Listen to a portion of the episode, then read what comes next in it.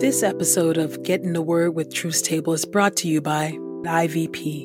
What do you do when exhaustion and depression stop you in your tracks? After her own experience, Pastor Juanita Rasmus learned how to be with God and herself all over again. And by Truth's Table. If you've been blessed by these daily audio Bible podcast readings, please consider supporting Truth's Table on Patreon at patreon.com slash truthstable.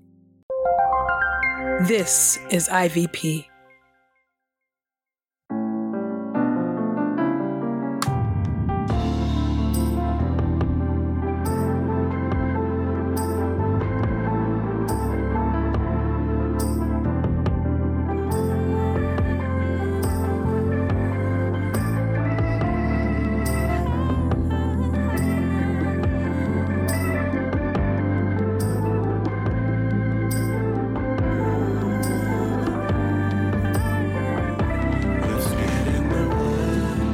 Listening to Get in the Word with Truth's Table. Presented by InterVarsity Press.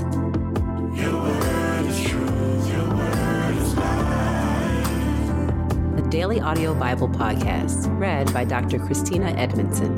And Ekemini Uwan.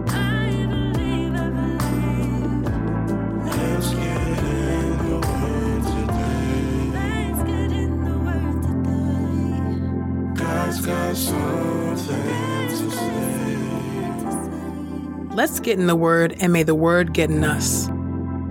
Open our eyes that we may behold wonderful things in your Word. Old Testament reading Numbers chapters 35 through chapter 36. Chapter 35 The Levitical Cities. Then the Lord spoke to Moses in the Rift Valley plains of Moab, along the Jordan near Jericho. He said, Instruct the Israelites to give the Levites towns to live in from the inheritance the Israelites will possess. You must also give the Levites grazing land around the towns. Thus they will have towns in which to live, and their grazing lands will be for their cattle, for their possessions, and for their animals. The grazing lands around the towns that you will give to the Levites must extend to a distance of 500 yards from the town wall. You must measure from outside the wall of the town on the east 1,000 yards and on the south side, 1,000 yards, and on the west side, 1,000 yards, and on the north side, 1,000 yards, with the town in the middle. This territory must belong to them as grazing land for the towns. Now, from these towns that you will give to the Levites, you must select six towns of refuge, to which a person who has killed someone may flee, and you must give them 42 other towns. So the total of the towns you will give the Levites is 48. You must give these together with their grazing lands. The towns you will give must be from the possession of the Israelites. From the larger tribes you must give more, and from the smaller tribes fewer. Each must contribute some of its own towns to the Levites, in proportion to the inheritance allocated to each. The cities of refuge. Then the Lord spoke to Moses Speak to the Israelites and tell them, when you cross over the Jordan River into the land of Canaan, you must then designate some towns as towns of refuge for you, to which a person who has killed someone unintentionally may flee. And they must stand as your towns of refuge from the avenger in order that the killer may not die until he has stood trial before the community. These towns that you must give shall be your six towns for refuge you must give three towns on this side of the Jordan, and you must give three towns in the land of Canaan. They must be towns of refuge. These six towns will be places of refuge for the Israelites, and for the resident foreigner, and for the settler among them, so that anyone who kills any person accidentally may flee there. But if he hits someone with an iron tool so that he dies, he is a murderer. The murderer must surely be put to death. If he strikes him by throwing a stone large enough that he could die, and he dies, he is a murderer. The murderer must surely be put to death. Or if he strikes with a wooden hand weapon so that he could die, and he dies, he is a murderer. The murderer must surely be put to death. The avenger of blood himself must kill the murderer. When he meets him, he must kill him. But if he strikes him out of hatred or throws something at him intentionally so that he dies, or with enmity he strikes him with his hand and he dies. The one who struck him must surely be put to death, for he is a murderer. The avenger of blood must kill the murderer when he meets him.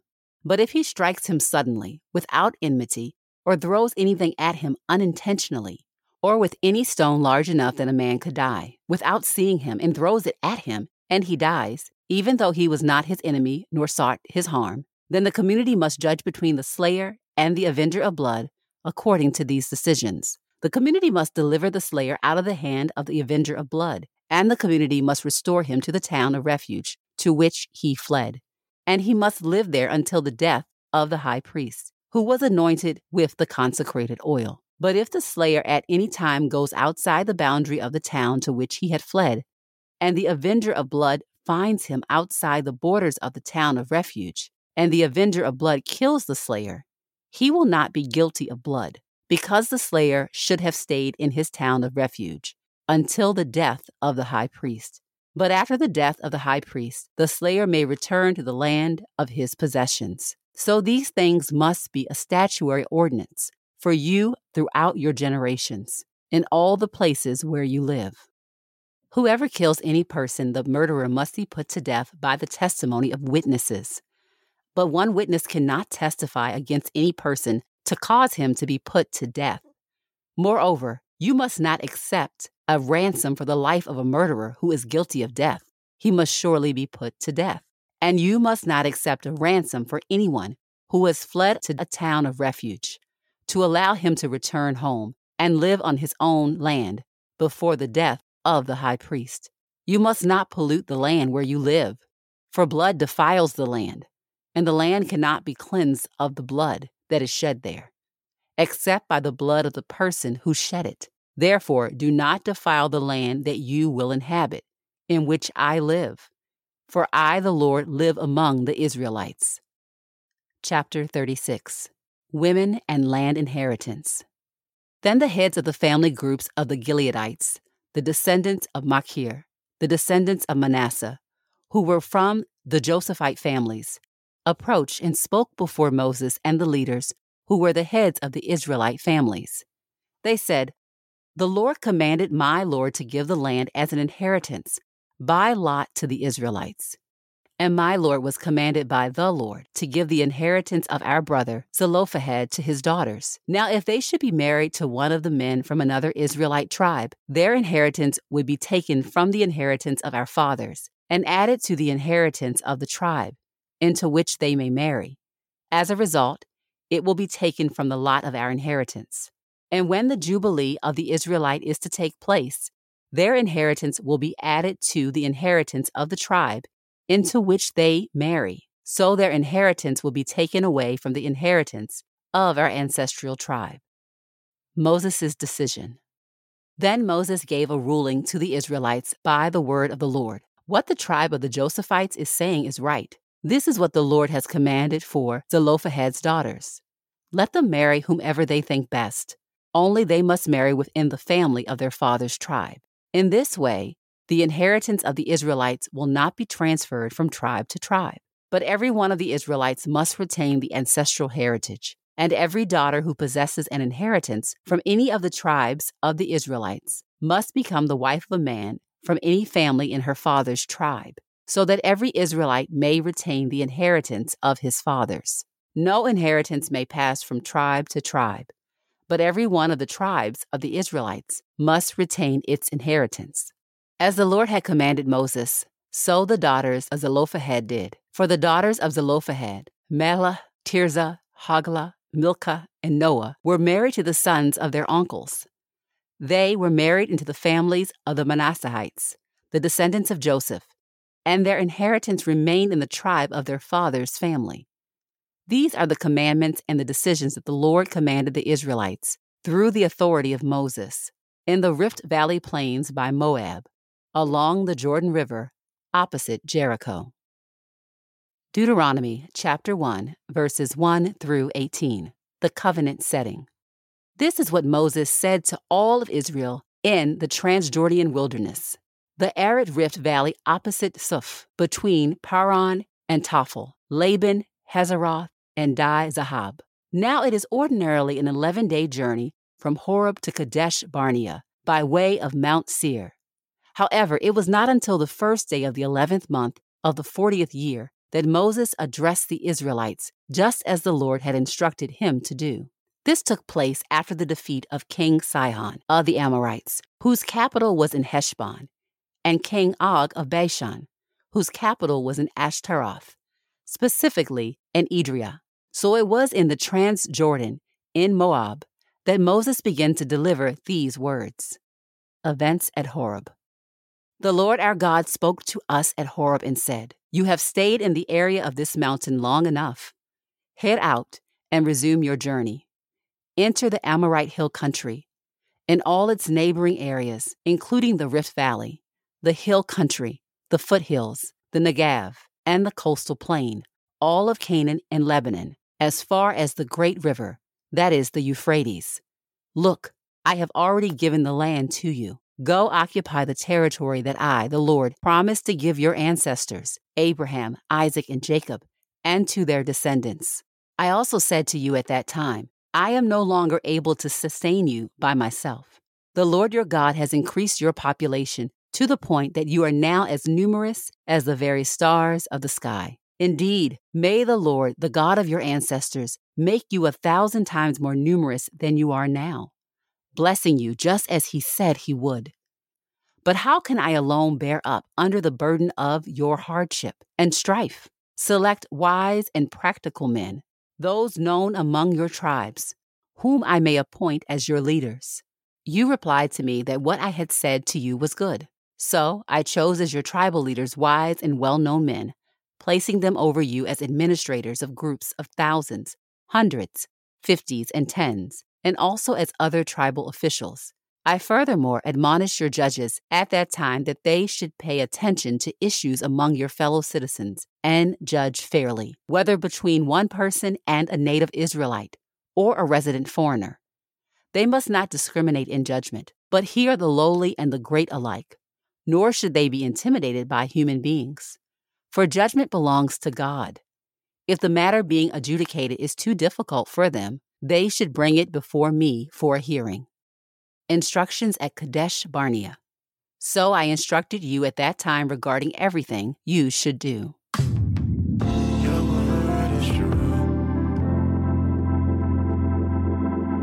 New Testament reading Romans chapter 1, verses 1 through 17. Salutation from Paul, a slave of Christ Jesus, called to be an apostle, set apart for the gospel of God. This gospel he promised beforehand through his prophets in the Holy Scriptures concerning his son, who was a descendant of David, with reference to the flesh, who was appointed the Son of God in power, according to the Holy Spirit, by the resurrection from the dead Jesus Christ our Lord. Through him we have received grace and our apostleship to bring about the obedience of faith among all the Gentiles on behalf of his name. You also are among them, called to belong to Jesus Christ. To all those loved by God in Rome, called to be saints, grace and peace to you from God our Father and the Lord Jesus Christ. Paul's desire to visit Rome. First of all, I thank my God through Jesus Christ for all of you, because your faith is proclaimed throughout the whole world. For God, whom I serve in my spirit in the gospel of his Son, is my witness that I continually remember you, and I always ask in my prayers, if perhaps now at last I may succeed in visiting you according to the will of God. For I long to see you, so that I may impart to you some spiritual gift to strengthen you. That is, that we may be mutually comforted by one another's faith, both yours and mine. I do not want you to be unaware, brothers and sisters, that I often intended to come to you and was prevented until now, so that I may have some fruit even among you, just as I already have among the rest of the Gentiles. I am a debtor both to the Greeks and to the barbarians, both to the wise and to the foolish. Thus I am eager also to preach the gospel to you who are in Rome. The power of the gospel. For I am not ashamed of the gospel, for it is God's power for salvation to everyone who believes, to the Jew first, and also to the Greek. For the righteousness of God is revealed in the gospel, from faith to faith, just as it is written, the righteous by faith will live.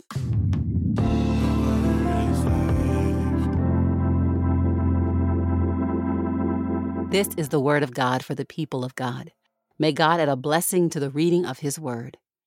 Let us go boldly to God's throne of grace. Thank you, O God.